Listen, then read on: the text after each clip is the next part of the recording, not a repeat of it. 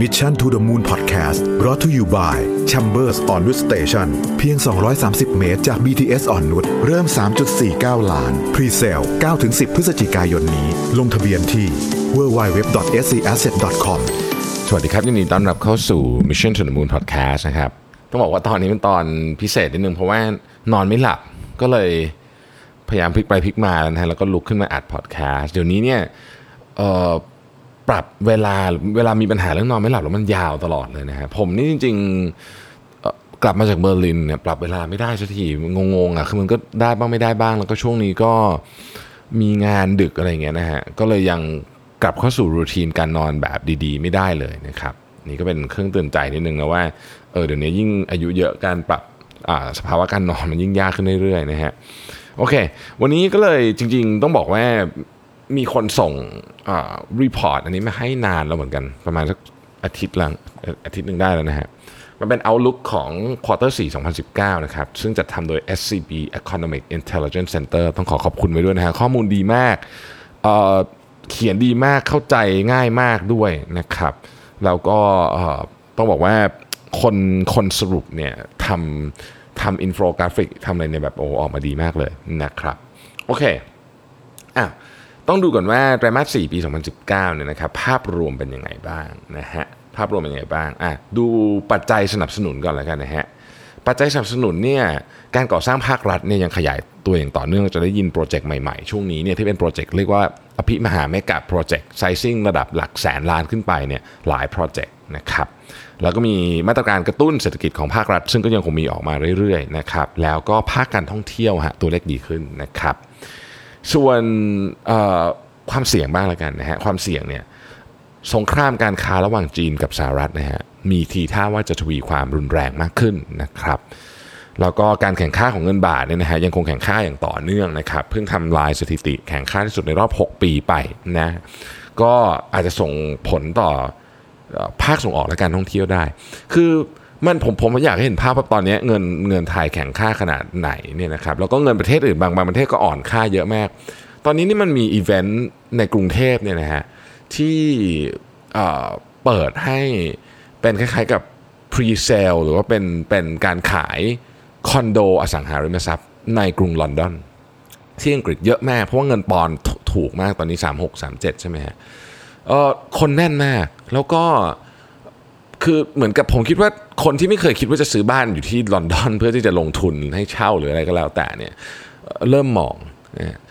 มันก็หมายความว่าโอ้โหนี่มันเป็นภาพที่เราไม่เคยเห็นคนที่ปกติคนที่ไปซื้อของพวกนี้ได้เนี่ยต้องเป็นแบบคนที่ตังค์เยอะมากๆแต่ว่าเนี้ยเราเริ่มเห็นแบบคนที่ที่แต่ก่อนนะอย่างที่บอกไม่เคยนึกว่าจะซื้อเนี่ยก็มีนะครับ สุดสัปดาห์นี้ก็มีงานหนึ่งเหมือนกันนะฮะเออ มาตรการ LTV นะ LTV นี่ก็คือมาตรการของแบงก์ชาติที่ออกมาควบคุมความร้อนแรงของการเก็งกำไรอสังหาริมทรัพย์นี่นะฮะก็แน่นอนว่าส่งผลต่อภาคอสังหาริมทรัพย์นะครับซึ่งอันนี้ก็จริงๆ มันก็มีมานานแล้วแหละ แต่ก็ตอนนี้มันบวกกับ oversupply ของคอนโดด้วยนะครับที่เป็นปัจจัยเสี่ยงนะฮะเเรื่องของการเมืองระหว่างประเทศนะครับ Brexit นะฮะก็ คงจะใกล้ได้ข้อสรุปเต็มที่แล้ววันนี้นะขณะที่ผมบันทึกเสียงอยู่นี้เนี่ยบริสจอนสันเพิ่งออกมาแถลงว่าได้ข้อสรุปกับ EU แล้วนะครับ การประท้วงในฮ่องกง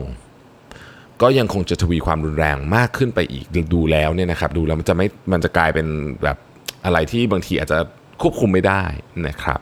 ความขัดแย้งระหว่างญี่ปุ่นและเกาหลีใต้นะฮะอันนี้ก็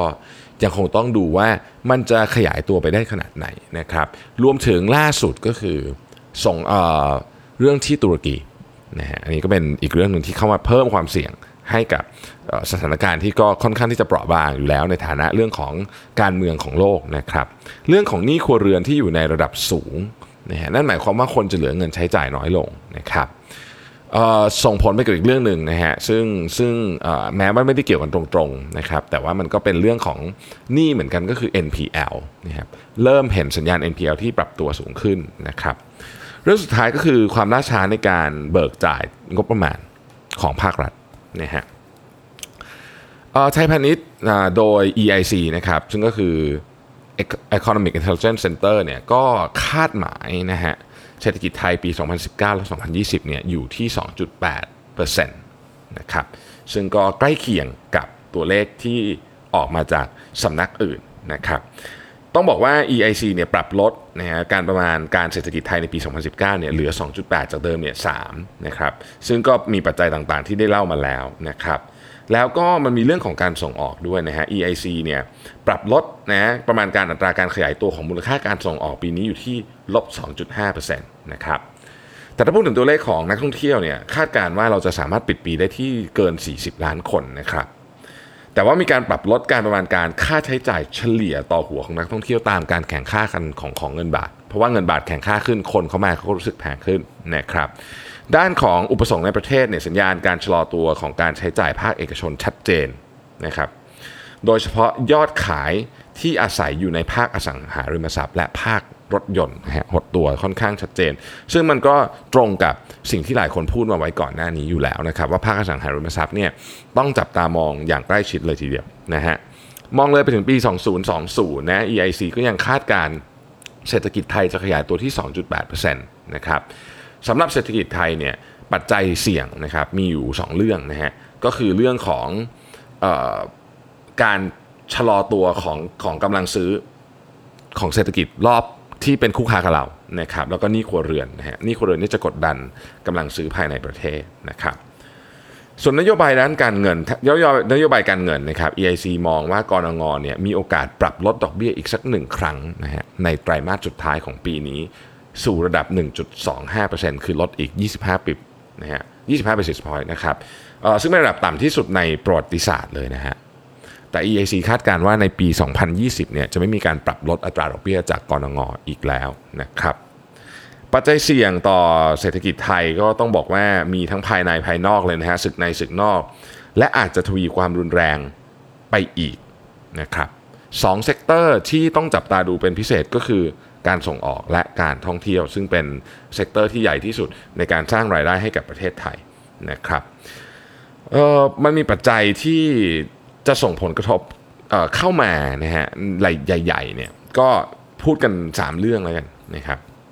การเจริญเติบโตทางเศรษฐกิจนะฮะเขาให้ไว้เป็น 5 level คือแดง ส้ม เหลือง เขียวอ่อนและเขียวเข้มเนี่ยนะฮะตอนนี้การเจริญเติบโตทางเศรษฐกิจต้องบอกว่าอยู่สีส้มนะฮะก็คือไม่ค่อยดีเท่าไหร่ นะครับเศรษฐกิจหลักมีแนวโน้มชะลอลงนะฮะชะลอตัวลงเนื่องจากความกดดันจากหลาย ๆ อย่างที่ผมกล่าวไปแล้วเมื่อกี้นะครับภาคอุตสาหกรรมการผลิตและการส่งออกเนี่ยหดตัวอย่างต่อเนื่องนะครับในขณะที่ภาคบริการก็เริ่มชะลอตัวลงเช่นกันนะฮะตลาดแรงงานประเทศเศรษฐกิจหลักยังแข็งแกร่งอัตราการว่างงานต่ำนะนี่เป็นมุมมองของเศรษฐกิจของโลกนะครับ ถ้าเรามองดูเรื่องอัตราเงินเฟ้อภาพรวมของทั้งโลกนี้เป็นยังไงบ้างนะครับ เงินเฟ้อพื้นฐานเนี่ยมีแนวโน้มทยอยเพิ่มขึ้นอย่างช้าๆนะฮะในระยะข้างหน้าจากตลาดแรงงานที่ตึงตัวในกลุ่มเศรษฐกิจหลักนะครับเศรษฐกิจโลกมีแนวโน้มชะลอตัวกดดันราคาน้ำมันและอัตราเงินเฟ้อทั่วไปนะครับราคาน้ำมันเฉลี่ยนะฮะมีแนวโน้มลดลงในปี 2020 จากอุปทานส่วนเกินที่มีอยู่ในตลาดนะครับในขณะที่อุปสงค์มีแนวโน้มที่จะ ชะลอตัวด้วยเช่นกันนะครับ แต่ว่าอันนี้ต้องบอกว่าราคาน้ำมันเนี่ยมันไม่ได้มีแค่อุปสงค์อุปทานอย่างเดียวนะฮะมันมีเรื่องของข่าวต่างๆ เข้ามาด้วยนะฮะอย่างเช่นล่าสุดที่ราคาน้ำมันพุ่งขึ้นไป 20%นะนะฮะก็คือเหตุการณ์ที่มีโดรนโจมตีโรงกลั่นน้ำมันของซาอุดิอารัมโกนะครับอะไรแบบนี้ก็อาจจะส่งผลต่อราคาน้ำมันได้นะครับทิศทางนโยบายด้านการเงินระดับโลกเป็นยังไงบ้างนะฮะ เวลาเราพูดถึงนโยบายด้านการเงินระดับโลกเนี่ยเราก็ต้องดูออยู่ประมาณสักสองสาที่นะครับ ที่หนึ่งแน่นอนครับเฟดนะครับเฟดในปี 2020 เนี่ยน่าจะผ่อนคลายนโยบายทางการเงินออกไปอีกนะครับแล้วก็มีโอกาสลดอัตราดอกเบี้ยอีกหนึ่งครั้งในปี 2020 นะครับเพื่อรองรับการชะลอตัวทางเศรษฐกิจ ซึ่งมาจากหลายสาเหตุ แต่สาเหตุใหญ่นึงก็คือสงครามการค้ากับจีนนั่นเองนะครับในขณะที่ ECB นะฮะ European Central Bank นะฮะมีโอกาสที่จะลดดอกเบี้ยได้อีก เช่นกันนะครับ และอาจจะเพิ่มวงเงินทำ QE หากเศรษฐกิจชะลอตัวเกินกว่าตัวเลขที่คาดการไว้นะครับ BOJ นะครับมีโอกาสกระตุ้นเพิ่มเติมนะและอาจจะคงดอกเบี้ยระยะสั้น และยาวให้ดูในระดับต่ำแบบนี้ไปอีกอย่างต่อเนื่องนะครับ หากประเมินผลกระทบจากการขึ้นภาษีการบริโภค 8 เป็น 10%ซึ่งเข้าใจว่า effective แล้วนะครับที่ญี่ปุ่นนะฮะถ้าเรามองดูพื้นที่ต่างๆเนี่ยนะครับ มีอะไรที่น่าสนใจบ้างในในปี 2019 และ 2020 นะครับ เรามาดูเรื่องของประมาณการการเจริญเติบโตทางเศรษฐกิจนะครับในปี 2019 และ 2020 นะครับ สหรัฐนะฮะสหรัฐนะครับประมาณการการเจริญเติบโตไปที่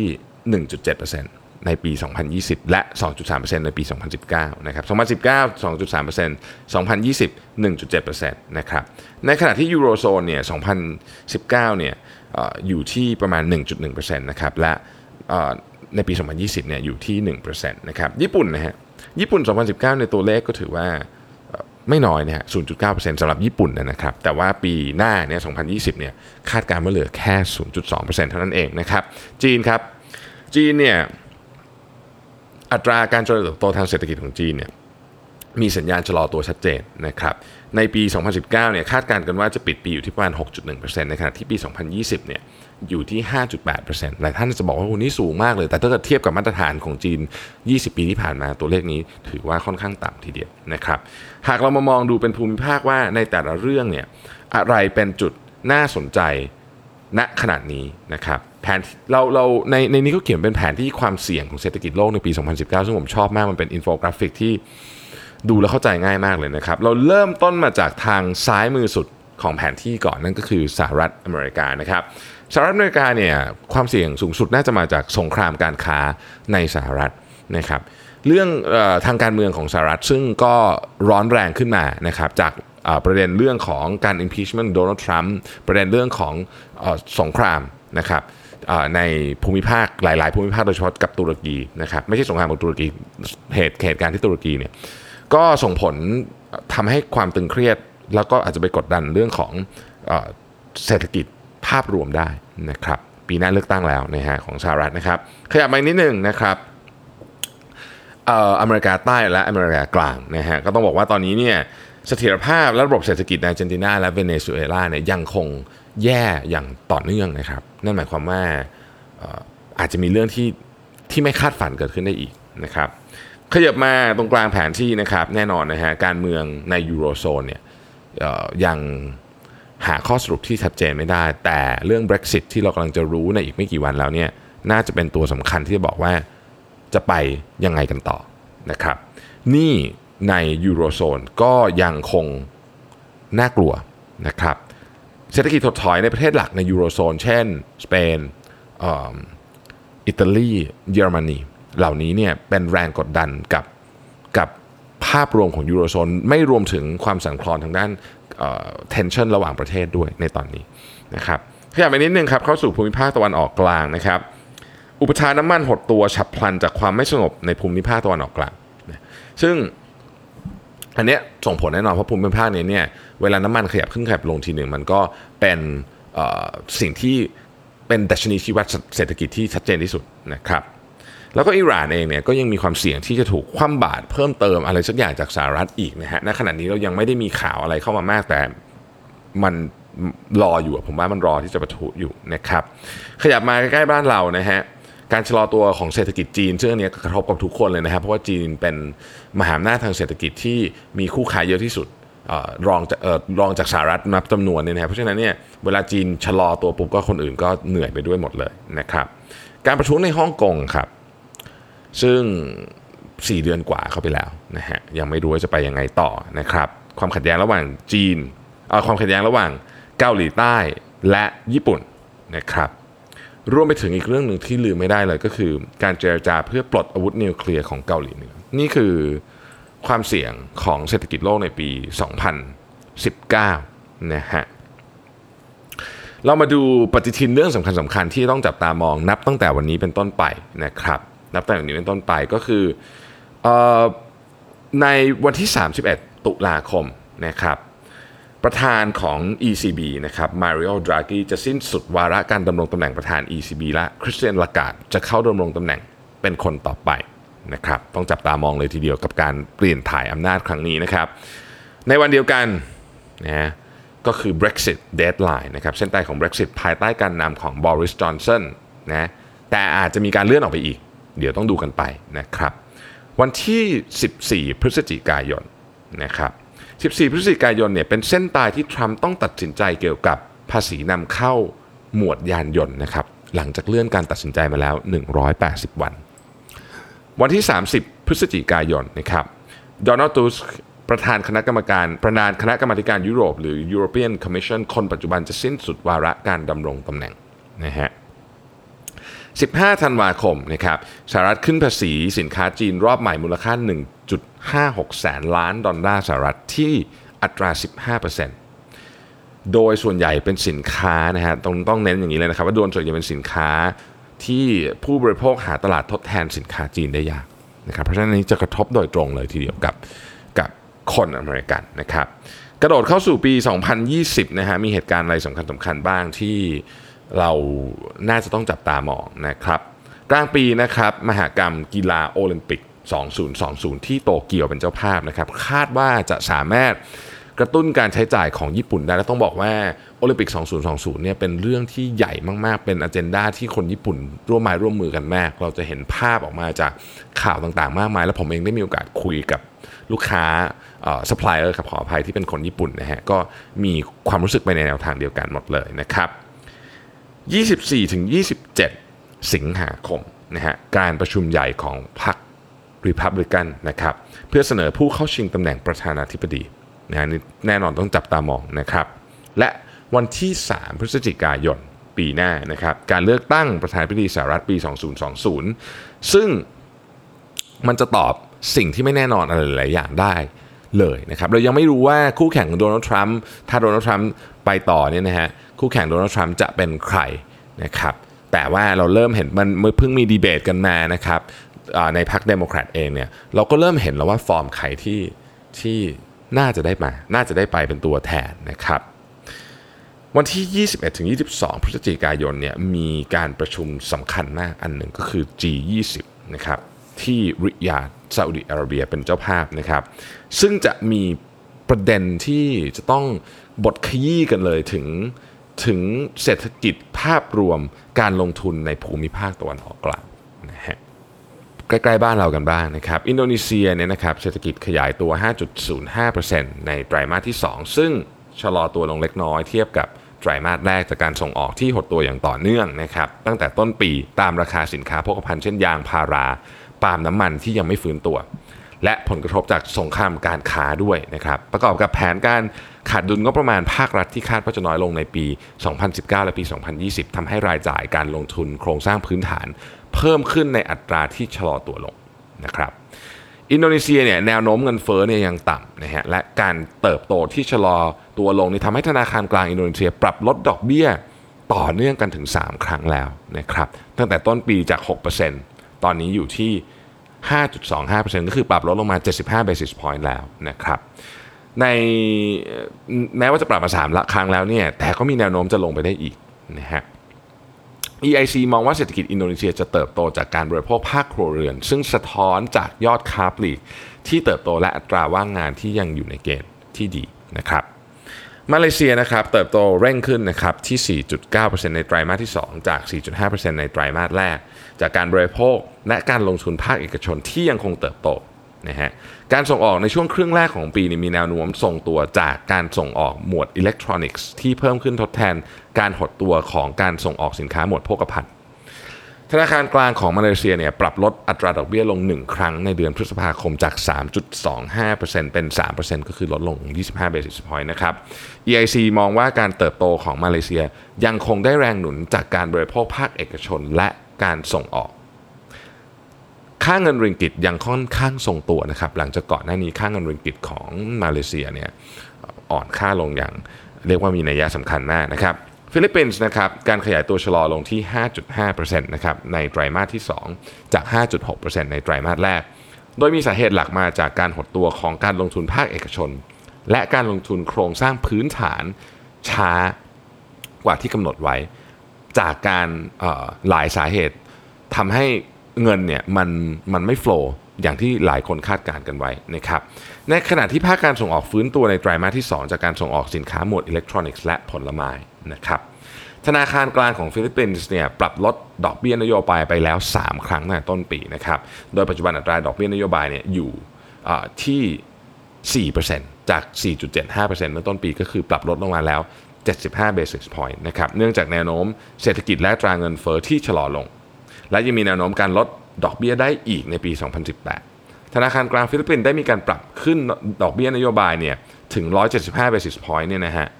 ก่อนหน้านี้ตั้งแต่ 3%เป็น 4.5%นะครับ EIC มองว่าการเติบโตของฟิลิปปินส์จะมีแนวโน้มจากการกระตุ้นทางการคลังและการใช้จ่ายภาครัฐ ตามโครงการ Triple B Build Build Build นะครับและการลงทุนโครงสร้างพื้นฐานใหม่ของรัฐบาลนะครับ สิงคโปร์นะครับเติบโตชะลอลง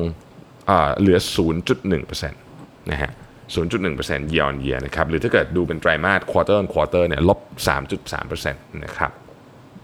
สาเหตุมาจากการหดตัวในเกือบทุกภาคส่วนของการบริโภคภาคเอกชนและการส่งออกโดยรวมนะฮะ ภาคอุตสาหกรรมผลิตยังหดตัวต่อเนื่อง มาจากผลกระทบของสงครามการค้าและการเชื่อมโยงกับเศรษฐกิจจีน